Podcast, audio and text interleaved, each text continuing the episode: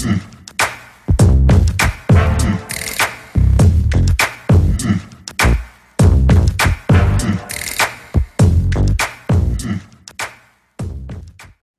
to episode 122 of Running Matters podcast. I'm your host, Paul Hadfield, and today I have the pleasure of interviewing the official queen of Australian distance running, Sinead Diver. Catch up with Sinead following a great performance at the Sydney Marathon, where she picked up the Australian Marathon Championships. We also delve into her history as a late blooming runner and meteoric rise to being an Olympian and the Australian marathon record holder. Just an incredible athlete and a great person to talk to. Sinead has some incredible insight into the, the front of the pack, but also some tips for us guys and girls in the middle. Uh, we, we, review the Sydney Marathon and its uh, tilt at the Abbott World Majors and, and what a successful event that was uh, just the other day. As usual, special thanks go to Runnulla for their support of the show. And just a quick plug for our friends over at the Lonely Mountain Ultra over in Orange, which is on in a couple of weeks, up and down Mount Canobolas with a whole bunch of distances ranging from 11K to 100K. Uh, we will put a special discount code for our Running Matters listeners in the show notes, but certainly one for the bucket list if you haven't already been up and run the Lonely Mountain. So, without further ado, we'll get Sinead on the line. Enjoy. Okay, welcome to the podcast, Sinead Diver. How are you? I'm good, thanks. How are you? Ah, tremendous. Thank you. First of all, congratulations on the Australian Marathon Championships the other day. How have you pulled up? Thank you. Um, yeah, I pulled up uh, pretty good, even though I was really very sore um, directly after the marathon, and then on, probably until Thursday. Um, I think probably one of my sorest ever I've pulled up, but uh, it's quite hilly Sydney Marathon, and I haven't done a whole lot of hill work this year, so I really felt that one. Uh, but I've done like easy running since then, about an hour every day, and I feel kind of back to normal now, which is good. So I'll probably actually go back to training on Tuesday. Oh, okay, well done. That's that's a that's a fairly quick turnaround. I'm sure there was 13 and a half thousand other very sore people as well. So you're in good yeah. company. yeah, I mean, like like Sydney is not flat, and then we had to contend with the heat and stuff as well. So it does tend to impact your recovery, I think, afterwards. Yeah, for sure. And I'd like to do a little review on the on the Sydney stuff, uh, but we, we might get to a few other questions first and, and get around. Sure. So, look, as as the official queen of Australian distance running, do you think Australia should become a republic? oh, wow, I don't know if I have any business inputting my thoughts on this. Where, where uh, did probably, the, uh, the Queen Monica come from in the first place? Oh God, I have no idea really. You don't know where it started um, from? Uh, well, like I do know a little bit of history, but I wouldn't be an expert on it. That's for sure. uh, the title fits anyway. That's for sure. But but speaking of uh, sort of such things, we you disappointed to learn of the Com Games being withdrawn from Victoria. Yeah, for sure. Um, you know, I was quite surprised that it was just completely withdrawn. I thought maybe that just with the I knew that it would be expensive. I thought it was kind of um a, a big reach to have it in regional Victoria. I know it would have been really good, but you, you can think of the expense of the cost of all of that, like to build all the facilities. And then, given that we have all the facilities in Melbourne, I thought maybe it would just switch to have been hosted in Melbourne again, but uh, obviously not. So, yeah, it's really disappointing. You know, a lot of athletes focus on that. It's a, it's definitely a stepping stone towards like World Championships and Olympics. Mm. Um, so hopefully it doesn't get you know cancelled completely, but who knows? I think because I think Canada pulled out as well. They have, unfortunately, yeah. So yeah, one of my favourite photos recently was yourself, Eloise, and Jess Stenson uh, after the games. Yeah, last time it was a great photo and had the opportunity yeah. to interview you guys. So I mean, that yeah. was that was my first com game, so my first experience of that, and you know, to be there with the girls and with Andy as well, like we really bonded and it was a really special experience. Like it wasn't my best marathon by a long shot, but I, uh, you know, really loved the camaraderie that we had. It's, it's a really special, like it'll always be a special memory for me. Yeah, it looked spectacular. I mean, you, you were bouncing back from COVID Am I correct? Yeah, yeah. I got yeah, I just had a bad run and I got COVID.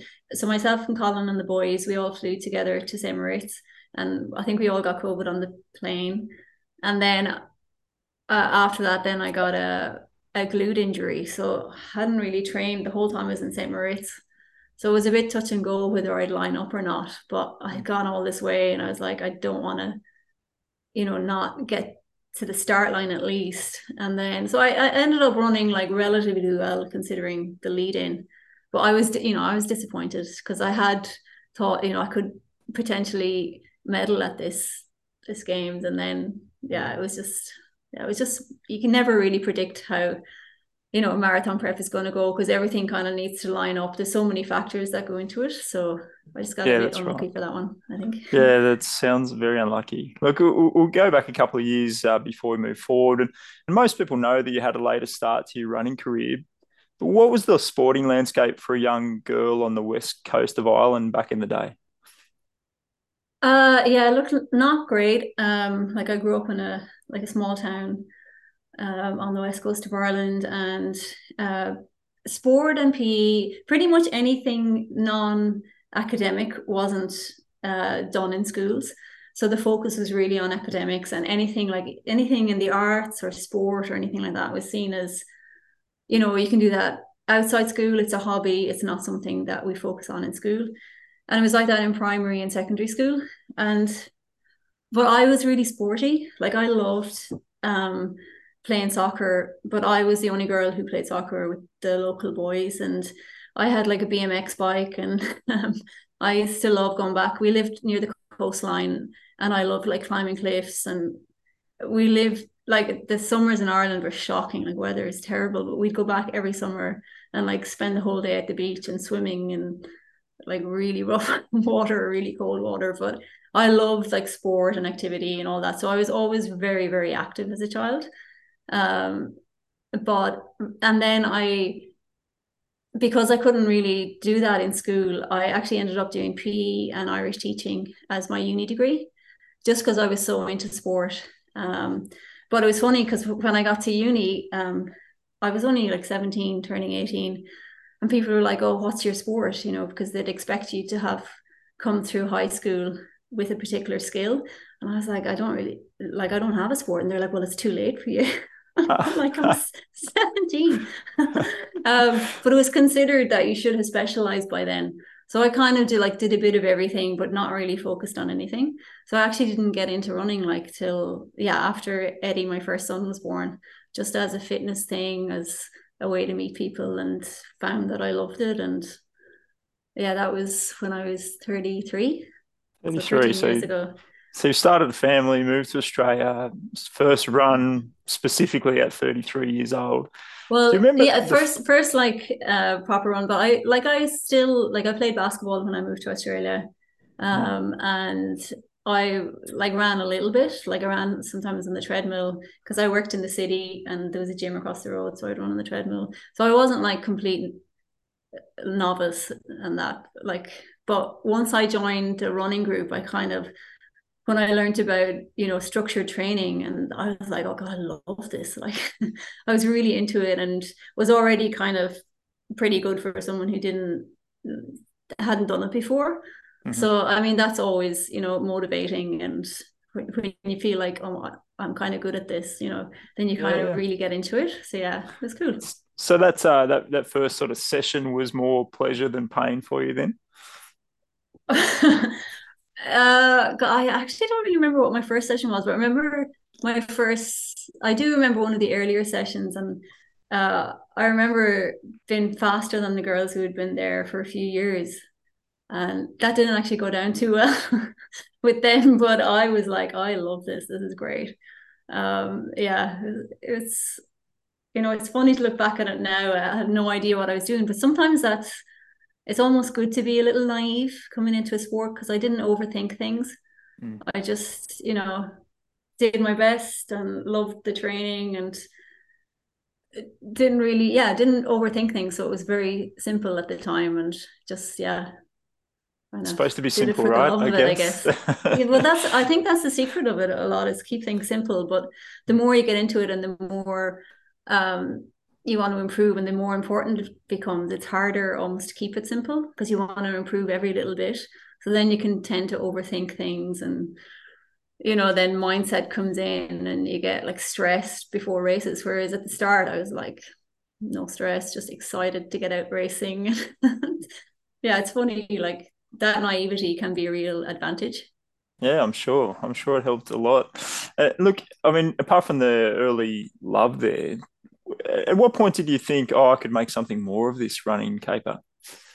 Um, hmm, I actually think it was probably uh, when I broke the record at Melbourne Marathon.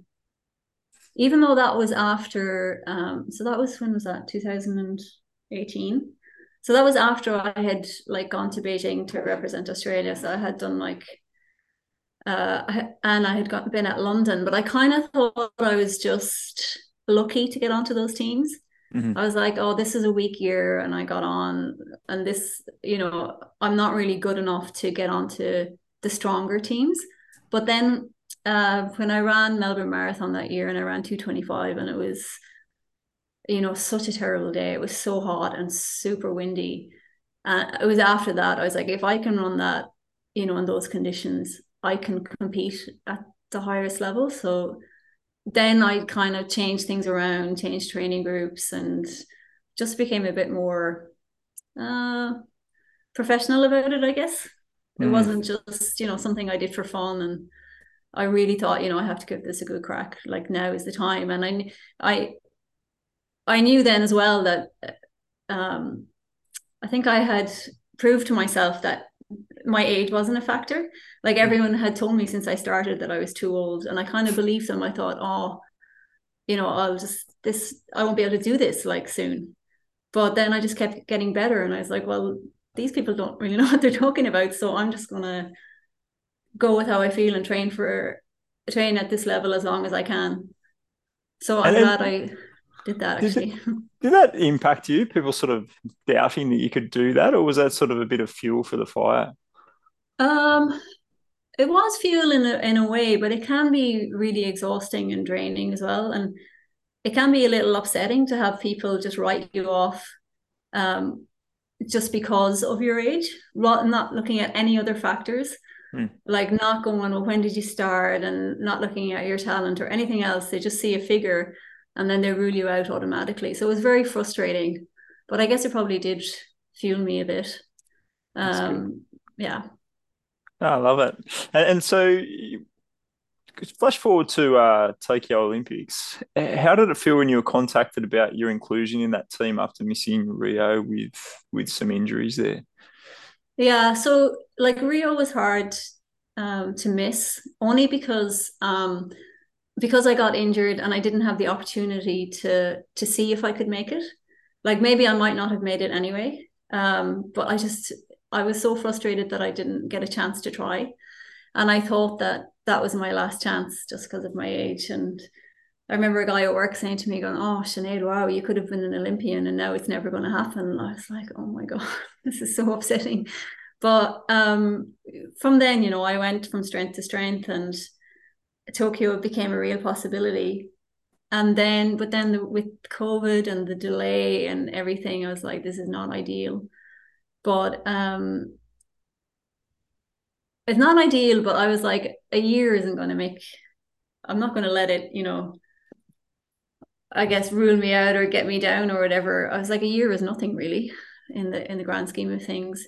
And it was probably good in a way because I was I I, I then got a lot fitter. Um I had a few issues actually in when we were supposed to when the Olympics was supposed to happen. Had a few niggles and that, so I probably wouldn't have been as good in as good a shape that year as I was the following year. So it mm. all worked out in the end. Um, when I got the call, so I because you kind of know already that you're on the team, given on given you know everybody else's performances, and I was still like the fastest qualified, so I knew I was going to get selected, but I didn't um, I knew, I guess, at the end of April or May or whenever it was. so I was worried constantly up till the very end whether somebody else would, you know, or three other girls would, you know, get a faster time. But I think that's just my nature. I tend to worry about things, even though everybody was telling me, "Sinead, you're fine. it's fine." and you and you were fine. Absolutely. Yeah, I know it's fine. and and how hard was it to sort of maintain, I guess, the competitive rage as those events were getting postponed and and cancelled in the lead up? Um, it was it was frustrating that um yeah events were being cancelled, especially um when you still like I didn't find it difficult to train on my own because I've done that a lot anyway. So that for me wasn't such a huge issue. Like I know a lot of people struggled that we weren't allowed, that we couldn't train in groups anymore, but I was so used to that that it didn't really phase me at all. But then I was so frustrated that I couldn't get to races because of the the, the closures and that. So I was really fit and doing really well training, but I could I had couldn't prove it, and I had nothing. There's no, there's almost no point to that if you then don't have a race to you know show the result of it. Um, so that was difficult, and I remember us going to Canberra. Um, I think uh, like weeks before Gold Coast to make sure that we could get to to Queensland and race Gold Coast Marathon or half marathon. Um, but then, like the day before, that was cancelled and everything. So it was really devastating because we had taken such steps and you know, I had left home just to make sure I could make this race because I had missed out on I think it was Launceston 10k maybe. Um and then it was cancelled anyway. So it was frustrating, but I mean, what a relief that the Olympics actually happened and we got to experience that. It was, you know, it was great, really. Amazing. And, and you performed so well at 10th place in 231 and incredibly close to the winning times. And, and, and the Aussies seemed to really punch above their weight that day. So, from a team perspective, what do you think was done well in the lead up to those games? Yeah, we like, I'm really grateful to Athletics Australia and the VIS for all the help they gave us in the lead up to the games. Like, they really looked after us with, um, you know, heat training and uh, you know, lots of advice on nutrition. And we, I feel like we were probably the best prepared for the heat. Like before the race, um, on the day of the race, like we had ice baths, we had this whole heat training protocol in place. And I was just looking around at the other competitors. Nobody else was doing that. A few people mm. were wearing ice vests, but we were the only ones in the ice baths, and we had these neck neck things. And uh, Jess Rothwell from the VIS had us like um, we were doing this like hyperhydration beforehand, so taking in more electrolytes, um, so that you know uh, that would help you throughout the race because you know you, you can cramp and all that when you if you if you sweat so much that you're losing electrolytes. Um, so I felt like we were definitely the best prepared for that. And Brent Valance, he's done a lot of work on heat training, so he was great to give us the advice. So yeah, I think that's why we, the three of us, and the guys as well, like performed well. Yeah, we got the chance to speak with Ellie Pashley on return from those Olympics, and she was describing shivering on the start line, like being that cold yeah. that she couldn't stop stop that you know, that muscle spasm. Were you in the same boat? Yeah, so so funny. Like we were actually shaking from the cold, even though it was so hot. And like at the start of the race, myself and Ellie and Lisa were the three at the very very back because we were really stiff and really cold because we've been in you know the ice bath and everything. But then it like it did not take long for us to heat up, and I think that helped us then, you know, later into the race, into the later stages. Fantastic. And, and did you employ the same strategy at Sydney Marathon the other day? Um. Oh well, so we weren't expecting Sydney to be hot, and we only really knew a week out. So, um, but I had actually done some heat training with the the purpose of getting fitter because I feel like I get fit from training in the heat rather than heat adaptation, which is what we did for uh, Sapporo. So that was a lot more. Uh, I just ran in the heat chamber this time, so it wasn't really. There was no great science to it. Whereas before Sapporo, you know, we'd have certain temperatures and humidity, and it was all kind of tailored and. Uh, like I was running a lot harder in the heat chamber than I was in the lead up to Sydney. I'd literally go in and run easy, so it wasn't uh, it just, because the, the focus wasn't to adapt for heat because we didn't yeah. expect it to be hot. Um, but I think it was good that we did that. Um, but also like we didn't have an ice path or we we got ice vests from the VIS, and myself and Brett had like ice like neck wraps. Um, but yeah, there wasn't as much uh, preparation for Sydney in that sense. It was kind of a, oh, a last minute God, it's going to be hot. What are we going to do? Yeah. Whereas leading into Tokyo, we knew we knew always it was going to be hot, so everything was really planned and prepared, and we had practiced the whole heat protocol before lots of training sessions, so we were ready for it. It would have been nice to have some notice from my point of view the other day. That's for sure. yeah. Anyway, bit of ice down the down the shirt. Yeah, yeah. That seemed to work. Anyway, we'll, we'll move, move forward to 2022. So uh, Valencia, you've broken a very long standing Australian record of Benita Willis on 221. And I, I, know you'd had this time in your sights at previous races without quite getting there. Um, what do you think the difference was on this particular day? Um, so I think so. The first time I attempted it was uh, London Marathon when they had the 2K circuit. Do you remember that?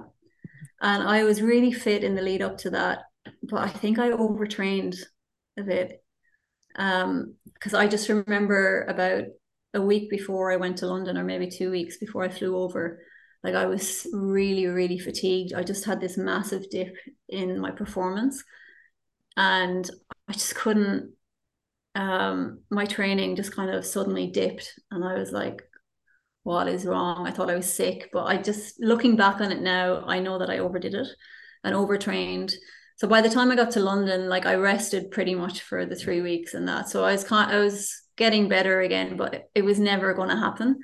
And I remember that on the day the weather was really bad, and I knew from the start, I feel like I don't feel good. It was I had a pacer, so I was hitting the splits, but it was a real stretch to hit them, rather than how you should feel at the start, first half of a marathon, like being relatively comfortable. Um, so it didn't happen that day. And then in Nagoya, when I tried, um, again, I was really fit, had a great lead in, but then uh, for whatever reason, three days before the race, I just had trouble sleeping and I didn't sleep for like three nights. So I should have obviously changed my plan and not gone out at a record pace, but uh, I did anyway. And uh, paid the price. Like I was exhausted, tried too hard. I wasn't getting my drinks into me properly. I just wasn't thinking straight, and then I just blew up like massively. Uh, DNF'd my first race ever, um, mm. so that was really tough. Like, uh, yeah, it was so stupid to go out. You you need things to go pretty well if you want to run at that intensity and break the record. Mm. Um, but I learned a lot from that race. Um, and yeah, I was lucky enough to try it for Valencia again.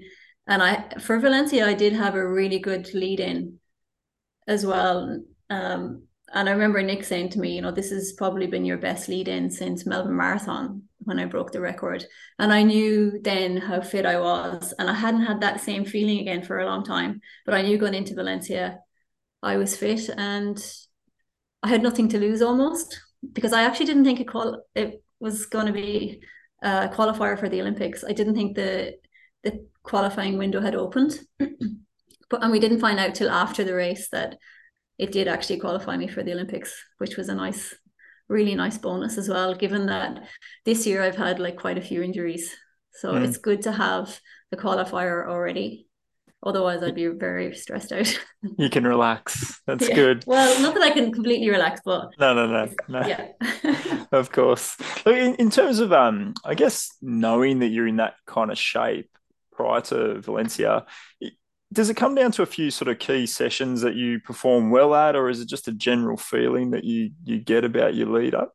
Um, it, it does like it, you can tell from your training, right? Like I do the same build up pretty much for every marathon so I can tell by my splits and I can tell by how I feel executing the session. Because sometimes you can push it a bit too much mm. and you still hit the splits, but you go, that was way harder than it should have been. But I knew for leading into Valencia, I was just getting a little bit better each week and I wasn't forcing it. Um, so I knew I was in a good position. I didn't um I knew I would run. I felt like I knew I would run well. I felt confident, I didn't know that I would break the record. Like I wasn't like really confident about that, but um, you know, I felt good in the race, and I was like, I think today is going to be a good day. You can almost tell in the first five, 10k. Mm. And what, what, what is it? What does that feel like? You know, this they talk about you know flow state or whatever yeah, it is, but like, what does it feel like? Because it doesn't happen that often. like it's such a nice feeling to go. You just feel as though you're still working hard, but you're not forcing the splits like you're you're running well and looking at your watch and like you're happy with what you see and you can just almost forget about your watch and just run off feel and it feels good. Still hard and you still I did, still went through bad patches in the race and kind of thought oh no this is it. Like I'm I'm going to blow up here. But then I'd come out of it again. Um so I think that's all kind of part of it and that's natural. That's um but yeah like Valencia is my fastest race but definitely not my hardest. It's funny like when you're running racing well it almost not that it feels easy but it feels so much better than when you're having a you know a tough one. Like sydney for me last week was a tough race. Like yeah. i yeah was certainly not in a flow state i'm glad to hear you say I that felt every, bloody long way every from kilometer. flow state i've got a i've got a celebrity listener question actually coming from jess stenson. Jess wants to know to distract yourself from the nerves leading into a marathon, do you prefer to make multiple trips to the laundromat or get out the sewing needles and make alterations to your race kit? Thanks for that, Jess.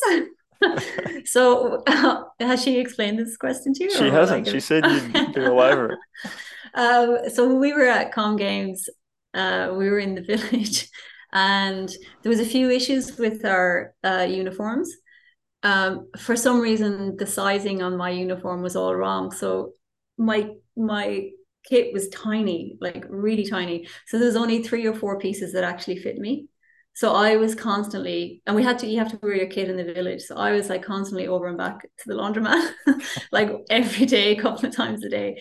And Andy was like staying in a room close to it, so he could see me all the time. And so it was a, a running joke about how many times I visited the laundromat and also then our race kit the the briefs were like way too big for me. So i had to get like a sewing kit and like cut them and alter them the night before the race. Wow. What's going on? Athletics australia sort it out. Oh the, like it wasn't really their fault. It was just a bit of a mix up and uh it, there was only yeah it was just I know I don't know what happened with the sizing, but it just a few alterations. Anyway, they were fine in the end. it, was a, it, was a, welcome distraction, obviously. There you go. on, on, a more serious note, she'd, she'd like to know do you visualize the race in bed the night before going to sleep, or would you prefer to think of sort of anything else but running?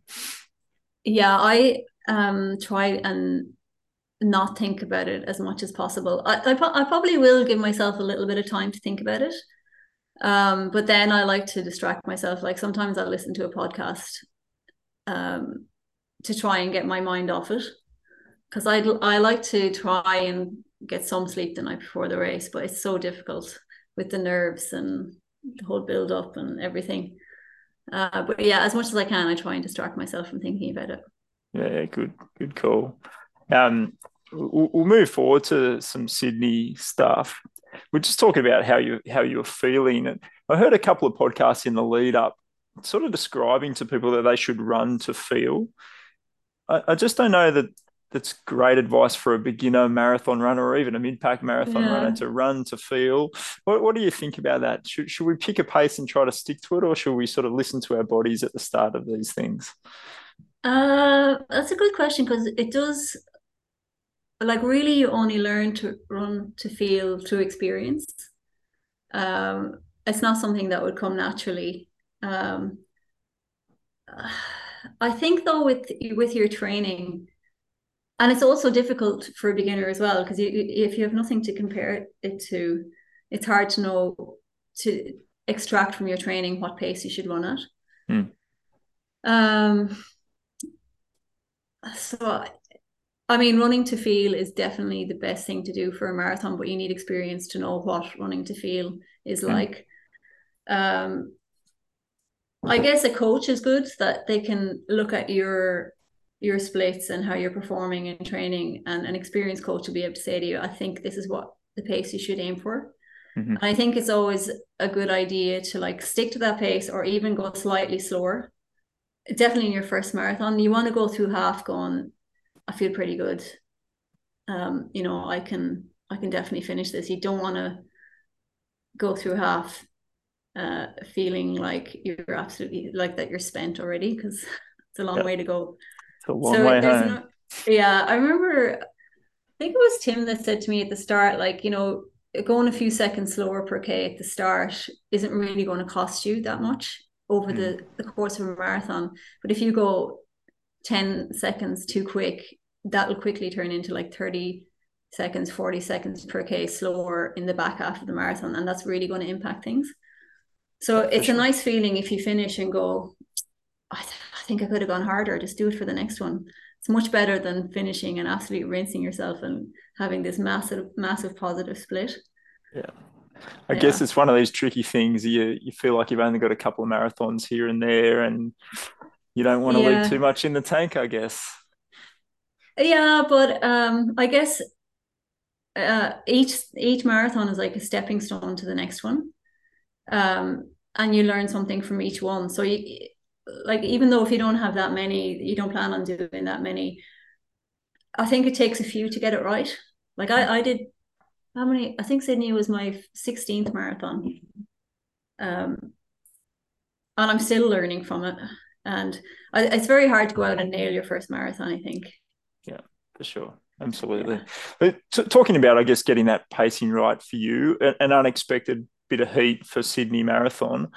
Does that uh, tie into a formula that you sort of try to use where you'll go out five seconds per K slower or something of that nature? Or once again, are you just mm-hmm. running how you feel there? So not really, even though I think um, people do have a formula depending on the heat of how much slower you should go. Mm-hmm. But because I've done so many of them, I tend to um, I'll run to feel. So for the first 5k, I'll like not really look at my watch. Um, and I, I think in hot marathons, I tend to be more conservative for the first 5k. Mm. Um, and I think that's a good thing to do, definitely for, for any marathon. Like be conservative in the first 5k to get a gauge on how you, how you're feeling. Um, and then I kind of go from that. Like, I guess for me, for a lot of the hot marathons I've done, time hasn't really been important. Like it's the like for Sydney, the Australian champs was the important thing for me. So time wasn't really that important. And also for the Olympics, time did not matter at all. It was all about, you know, where you placed and how you raced against the other girls. Mm-hmm. Uh, so I I wasn't looking at my watch thinking, oh, I need to hit like 325s or whatever. Like it just it, it didn't even matter. And, sometimes that's a good thing. It takes a lot of pressure off. I can just run based on how you feel, which is nice sometimes. Yeah. It can be good. a lot of pressure running to a particular pace yeah, there's a lot of lot of watch watching that has to go on at that point. Yeah, and that's why it's like really beneficial to have a pacer, mm. like for those kind of races, because then you can stop worrying about that and you just follow them. that's why I think it's like it helps a lot to have a pacer. Do you know I was following the three hour pacer at Sydney the other day, and he just stepped off the track, pulled his flag off his back, and stopped. I was like, Oh, really? What, the, what, what, what point was that? Oh, I was like 25k in or something like that. Like, what the hell do I do now? oh, no. Oh, so gosh. I'm blaming him for not breaking three, but uh, what time did you do? I ran 303, so oh. it was okay. I was I was happy. Like you say, hot day. Um, yeah, for sure. So that was only so before it was going to be a hot day. You had planned to aim for sub three. 259, 59, yeah. Wow. It's only three minutes. Getting close. I need some um some faster undies from Jess Stenson. I reckon that's going to be the clincher. what what about um? Uh, so Sydney's going through this candidacy program for, to become a potential world major. How, how, do you think they they went in terms of you know from from your point of view as an elite runner? How how were the logistics for you? Did they did they nail it for you? Yeah, so I was there. I was actually at Sydney last year, but I did the half marathon. and to see the difference between last year and this year was phenomenal. Um, like I was honestly shocked at the the amount of work that they had done and the difference in the event. Um, like on the day, it really felt like a major marathon. It felt like a huge event.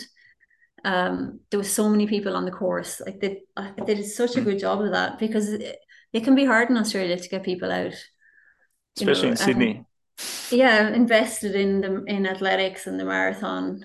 Uh, you know, it had a bit of a dip recently, so they had so much support, like all along the course with people. Um, mm. So they did a really great job of that, and uh, I think they still have a few improvements to make on the course. There's quite a few um, U turns and 180 degree turns, and I didn't I didn't like those sections, but I think I think there wasn't much they could do about that this year because there was a lot of road closures, um, uh, not road closures, um, construction going on. So there was areas that they couldn't go. So I think they're going to improve on that for next year. Um, and also, uh, I think the drink stops they they can improve on those, like have them on either the right or the left, rather than kind of interchanging them. But these are all small things that they can easily fix. Um, but I loved. I think um, the finish, like that final a kilometer and a half when you come out of the botanical gardens is it? Yeah, yeah. and yeah. you're running downhill. You can see the harbor bridge and the opera you know the opera house is just around the corner. It's like it was the most spectacular finish to a race i've ever experienced. Like oh, i was like amazing. this is huge. This is going to make this event. It was just beautiful yeah I oh that's it. great. Great to hear. Yeah I, I, had a ball out there and the, the amount of people on the sidelines was phenomenal. You could yeah you know I saw the same people a few times because you can move from place to place quite easily. It was yeah. uh, really well set up. So yeah so it's nice to hear the opinion from the front of the, the group there. And, and what, what about some of the other guys? Did you sort of have a chat to them about you know their opinion of the race? Yeah it was all really positive. Um uh, I know that like yeah, anyone I've spoken to had like a great experience and people were only the only criticism really was the heat, but I mean there's not a lot they could do about that. Um so yeah, I'm excited for next year. I think it's going to be even better next year. I've like, got no doubt.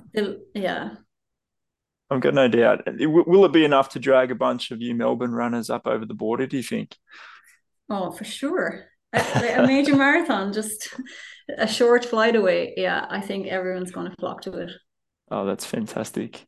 Did Did you see uh, your countryman Kevin Batt on the decks in Centennial Park? I absolutely did. Yeah, he did a great job. he did. Um, it was a great, yeah. great.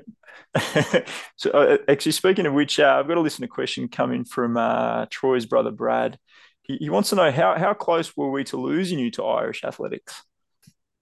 Oh, um, um, not close at all, really, given um how it worked out. So I'm just trying to think now. It's been a while actually since I've spoken about this, but when I raced Melbourne in 2014, Melbourne Marathon, I got it like I was well within the qualifier. I ran a 234 and the qualifying time at, back then was 245. So I was like well in and I hadn't uh, run internationally before, so I hadn't represented Ireland or anything. But um, I just presumed I was Irish and that I'd represent Ireland. But then Athletics Ireland a month later changed the qualifying time to 45 seconds faster than mine. so I took that really personally. I was like, oh, there's, there's nobody else who's run anywhere near that time. Mm. And they've just moved the goalposts. And we've only got a few months left, like in the qualifying period. Um, but I was um, an Australian citizen as well, mm. and uh, my coach Tim at the time was like, you know, you can you have the option to represent Australia because you've never represented Ireland.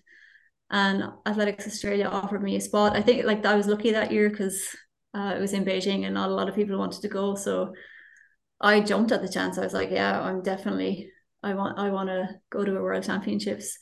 And it was it was kind of difficult at the time because I back then I wasn't sure if I was staying in Australia, but like now it's all worked out. You know, I'm going to live here for the rest of my life, and my kids are Australian, and it just makes sense. Uh, so it worked out in the end, even though. yeah, Athletics Ireland were a bit. Oh, I'm glad it's worked out in our favour. But uh, yeah, was there an explanation from them at the time? Um, no, they haven't. They haven't ever reached out or anything. Really? Um, so it's yeah, that's a funny one. But, well, I guess. But yeah. like, it, it doesn't really matter, you know, in a sense because um, that's only like a small.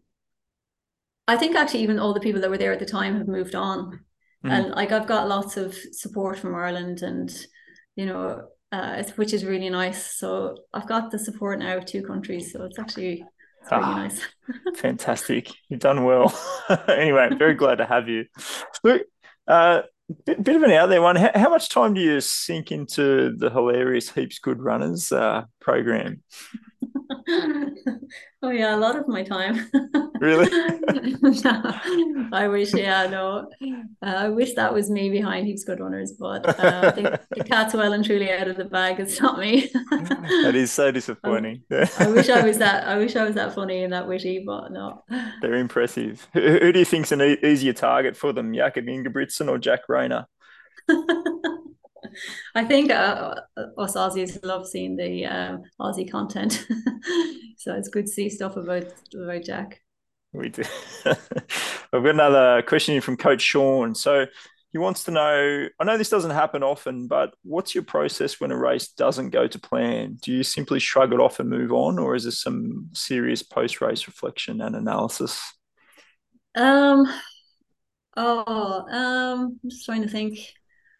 So I think that as long as I don't give up in a race, as long as I like fight it out as much as I can, um, I can't be too hard on myself. If I just gave up in a race, I would not let myself um I would just give myself a very hard time about that. So but I don't think I ever have. I think I always give it 100%. It doesn't always work out. Um, in Nagoya, I think that was probably my worst because I had to DNF. Uh, I didn't really have much choice. I was like, could barely put one foot in front of the other and was wobbling all over the road and stuff. Um, and after that race, I was really upset and really disappointed, and I felt embarrassed and gave myself a hard time about it and did lots of reflection on it. But then uh, Nick called me up and I, can't remember it was I felt like a couple of days later and was like, oh, you know, you should just do this half in Gifu. And I was like, no, I don't want to race again for a long time. I had like no interest. And he was like, no, I think you should do it. and it was the best thing for me just to kind of stop feeling sorry for myself, move on and like get into training. And then that race ended up in probably one of my better races. So it was the best thing to pull me out of that disappointment from that race. So you should definitely, you know, I think just try and move on as quick as you can. Like definitely learn, reflect on it, learn what went wrong, what you did wrong. And I've certainly done that. And I know looking back now, it's so obvious to me what happened. But at the time, I was just really upset about it. Um, but yeah, to get back out there and racing before it becomes a bigger issue, I think. Like you say, keep it simple. It's good. Yeah. it's good. Uh, look, obviously, you're continuing to improve into your mid 40s. Um, do you think there's any specific physical reason why you couldn't continue to see improvement over the next few years? Um, nothing that I've seen yet. So nothing in my lived experience to tell me, oh, you know, Sinead, by this age, you know, you're going to have to stop. Um, and it's it's scary because it's very unknown and I don't have anyone else really to look at and go, oh, well, they started when they were 33 and they really didn't start elite running until they were 40 and this is how long they went. I just kind of have to see how I go. And I'll certainly continue until I feel like I'm not competitive anymore. Um, and it's kind of hard because I, I still go through phases in training where I'm I'm not performing that well. It's just natural you know, as an athlete, like you can't just continually perform really well all the time. You kind of go through peaks and troughs, and um, I think I might know when it's not happening anymore, and then mm. I'll just that'll that'll be my time. But I'm definitely not going to give it up prematurely because I'm now, you know, a certain age. I'm not going to let. I've never let that dictate, you know, um, how long I'll be in the sport. So I'm not about to to change now and suddenly go, oh, I need to stop because I'm 46. Like that's no, not no, going to happen. Of course, I'm going to keep going until my body tells me, you know, Sinead, it's time to pack it in. Yeah, yeah, yeah. Hopefully, that's you know many many years away. But, but yeah, like, hopefully. I mean, sure, surely the you know the, the young running age uh, and and the real late specialization has something to do with the fact that you're able to keep improving at this stage. Oh yeah, like definitely. I think, um, like I, I don't have years of wear and tear on my body. I d- haven't really done that much track. I haven't worn spikes that much. Like I'm still very, uh, not like fresh relatively. Like I think, you know, I like to think that he, like you're, you have like this window of I don't know 15 20 years where you can do really well as an endurance runner. Um, but having said that, I mean, I haven't experienced either starting really young and then continuing beyond that. So I can't really speak to that either. But for me, I feel, um, I feel like my window of being an athlete is just at a later stage than other people, and my age hasn't impacted me negatively. I think if I was a sprinter, it would be a lot different because I certainly I think your power and that would probably you know um get impacted by age but endurance I don't certainly not for me not yet. No it's good. It's great. And look compared to the blokes we are seeing a lot of female marathon runners successfully competing well into their 40s do you think there's yeah. a physiological reason for this or do you think we're just a bit softer on the other side of the fence? No it's definitely not that. I think um I yeah, I don't know. Like, so I guess like pa- uh, guys might be more powerful and faster, but maybe women have longevity. I don't know. So like, there's certainly, and it's great to see like a lot of women, 38, 40, 44, like they're all like, we have lo- lots of examples of women now still performing really well. Um, so the more we see it, the better. And uh, like, hopefully for like for the guys as well, I think it'll just take um, you know, a couple of guys for it to happen for them, and then you know others will have the confidence to continue with it, and you know that'll become the new norm. And yeah, I'm yeah. Look, I certainly hope so. At at 44, yeah. I reckon I've still got a few years left. yeah, like why not? exactly. You know, Very yeah. young, young in running age, that's for sure. Look, um, as someone who's had a, pre-running life and career, do you, do you think it's possible for junior athletes to sort of over-invest in the idea of professional running or professional sport in general terms? Um, do you think your running career has benefited from that work-life balance that you've been able to achieve? Um, yeah, I think so. Like, in some ways, I'm glad that I, you know, had another life that wasn't all about running um, uh, you know, just to be able to go to uni and have a, a typical uni life without having the pressures of running and excuse me to be able to get into a, an IT career and focus on that for a while and to have a family. And then I feel like now I appreciate my running um, world a lot more than I would have in my 20s um, I mean, it's it's difficult to say, but I think that it can become the be all and end all for for people, for especially for athletes Like they're so driven and so focused, and when it comes to running, it becomes their whole world. So to have that so young, like in your late teens and twenties, would be a lot of pressure, and like I didn't have that. Um, I guess because just because I was older and more experienced and everything, so I think that would be a very it could be a very difficult thing to deal with. And also I know I have the luxury of well, like when I finish running, I still have an IT career that um, you know, I'm well and truly, you know, in that world as well. Like uh, I have a solid career. So there I don't have those worries either, which is nice. Mm. But then on the flip side, on the flip side, I would love to be now in my 20s and go, oh, not have the, you know this constant focus on my age and not worrying about oh is it all going to end soon like to, mm-hmm. to feel like oh i have another 20 years of this is would be a real luxury as well so you know mm. there's pros and cons to to each side but I think the important thing is to think that if, for people to know that you know, um, you don't you don't have to do it in your twenties. You can, you know, focus on something else, or if you get injured and you're out for a few years, you can always come back to it. It's not like it's passed you by. Particularly endurance running, I guess, is what I'm talking yeah. about. And then I think that's a big attraction why I think numbers are exploding because people find they can come to it. And, you know, obviously not breaking Australian records, but, you know, there's room for improvement and goal setting and competition for people who have had, had previous sporting lives or, you know, yeah, and like, whatever. Women can like go and think, okay, I well, I can go and have a baby now and I can come back after that. Whereas for a long time, I think it was thought you have to finish your career before you have kids because then you can't come back after that.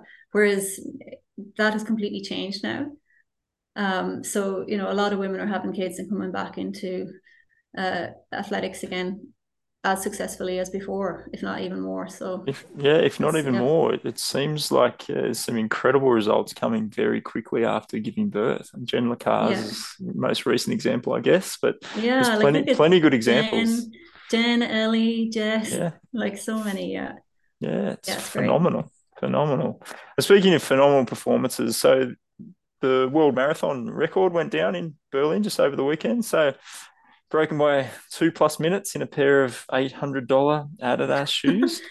Um, can you see every punter ditching their Vaporflies and rolling up to Melbourne Marathon in a pair of single use carbon shoes?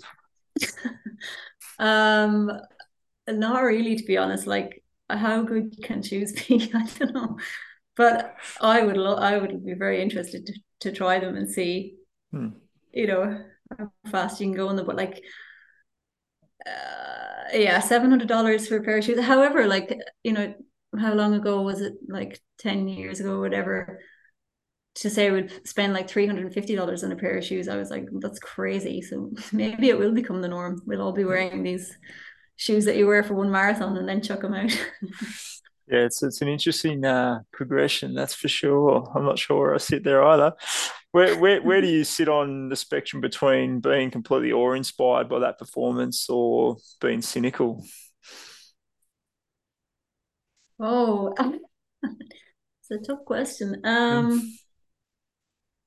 mm. look, my mind was blown when I saw that time, like a two eleven. Um, is just a phenomenal time. Like for me, I I, I find it really hard to comprehend because I think it's like 307 or 308 per K.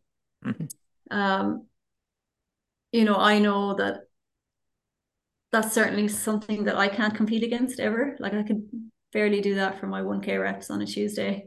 So um I don't know. For me, I know that you know when I line up against women like that, is I'm not really competing against them because mm-hmm. Uh, I'm nowhere near that ballpark. So I kind of focus on the women who are around my similar times to me, and that's who you know my race is against. Um, but yeah, two eleven for the women's is phenomenal. phenomenal outrageous, time. absolutely outrageous. Speaking of, uh, of, of records, we'll, we'll move on to our Australian records. So, who can you see going close to your particular time from the crop of uh, distance runners we have at the moment? Oh, look, I think we the women's marathon in Australia is like there's so many talented girls in it. I think any of them could. Like, I think it takes a while to. I don't don't think you can just go from like 230 to 221 like in a couple of marathons. I think you need to take a little chunk off each time. It's something you need to build build up to. Um, but I think any of the girls could come close. I mean, you know, it's it's going to get broken for sure one day, but I'm I'm like hoping to hold on to it for as long as I can. But I'm like I can feel there's a lot of competition there, and like any of those girls certainly can can you know have a crack at it. Yeah, I'm sure, and there's a bunch of them. And how, how much do you gain from having you know runners like Eloise Jess, Lisa Weightman, all sort of performing well at, at you know the last decade? Is is there pressure or is it a, a real team environment? Oh, I think that like once one person steps it up, but then we all know we have to step it up. So you know, you take an an extra risk that you wouldn't normally in a marathon. You push it a little bit further, so it, it just keeps the bar keeps moving a little bit. Um, so I think it's really really good for us. It's like when you're in a race, right? Against if if you're in a race and there's nobody there that's really challenging you, you're never going to run as fast. So it's good to have that competition uh, amongst us girls. Like it's really good for the sport. It's really good for marathoning, and it's exciting to be part of for sure uh, and exciting to watch from the sidelines. That's for sure. Um, and, and look after your well earned recovery after Sydney. Where, where where to next for you, Sinead? Yeah, I was just talking to Nick today actually, um, because I because I had a couple of injuries this year. I just wanted to get through Sydney because like a few like maybe two months ago, I wasn't even sure if I was going to be able to race it. So I was like, I just want to get through this and not put any pressure on myself to pick another race to be ready for, uh, which has been good because I've just relaxed since the race and I'm not under any time pressures to get back. But now I'm going back next Tuesday, so you know it's it's worked out well. I'm going to pick, uh, have a look at the calendar and try and pick out some 10k, some half marathons, and I might actually. Initially, I had planned on not running another marathon, but uh, I kind of feel like I wouldn't mind squeezing another one in before Paris but uh, I'll have to I'll have to look at the races and see see what works. Um, and I'd like to do it early. I don't want to do it too close to Paris either. I want to have a nice big solid block of consistent training leading into that to make sure I'm in the best position, like the best condition I can be in. And and how um, long um, does that look like for you? Like what's what's an ideal amount of time post marathon to train for the next one? Hmm. I like to I like to have like a good for a marathon training block, like a good 10 weeks. But I but when I start that training block, I want to already be really fit. I don't want to be just gaining fitness while I'm doing it, which is kind of what I did for Sydney. I didn't have enough time and I felt I was forcing the training. So I felt under pressure the whole time. Mm. Whereas I like to start off the marathon training block already like 10k fit, half marathon fit, and then it's about just adding on mileage and just doing longer reps and that. Um, so I, I guess maybe I don't know because I'm it, it's somebody asked me this as well about the off season, but there isn't really an off season in marathon training. You kind of just you prepare for a race, get through the race, then you have recovery, and then you go again, and it's just all year round, really. Mm, um, just short seasons, I guess. yeah. Um, so I don't know if that really answered your question, but I like to have to start off. if I'm do if I'm fit, a ten week block is good. Yeah, if yeah. I'm not fit, I want to have a nice like two months to get fit and then start the ten week block. I think that's I think that's an answer. Yeah. Yeah. oh, very good. Well, thank thank you so much for your time. Some some amazing yeah insight into yeah the, the pointy end of the field. I'm sure our listeners will gain much knowledge from that. Um, and and best of luck with the build up to Paris. I can't wait to see you out there in the green and gold. thank you very, thank you very much. I'm excited uh, for it.